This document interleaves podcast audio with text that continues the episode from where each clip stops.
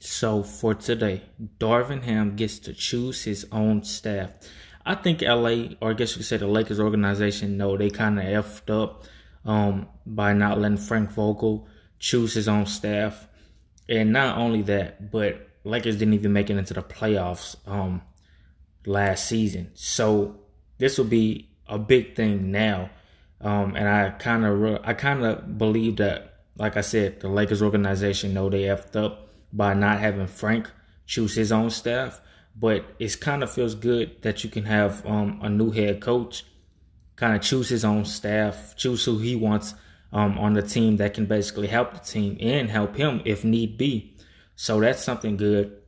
Um, and this is what the Lakers need, but Lakers don't need to, or I guess you could say the, the organization, they don't need to, they don't need to try to control everything. I guess you could say there's some things that the players need to control, obviously, them playing the game. There's some things the coaches need to um, control, obviously, them coaching the game um, and things like that. So this is a big um, deal, um, or not.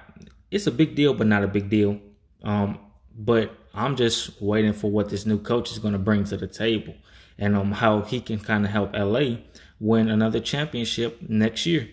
Um, let me know your thoughts. Um, talk to you guys soon.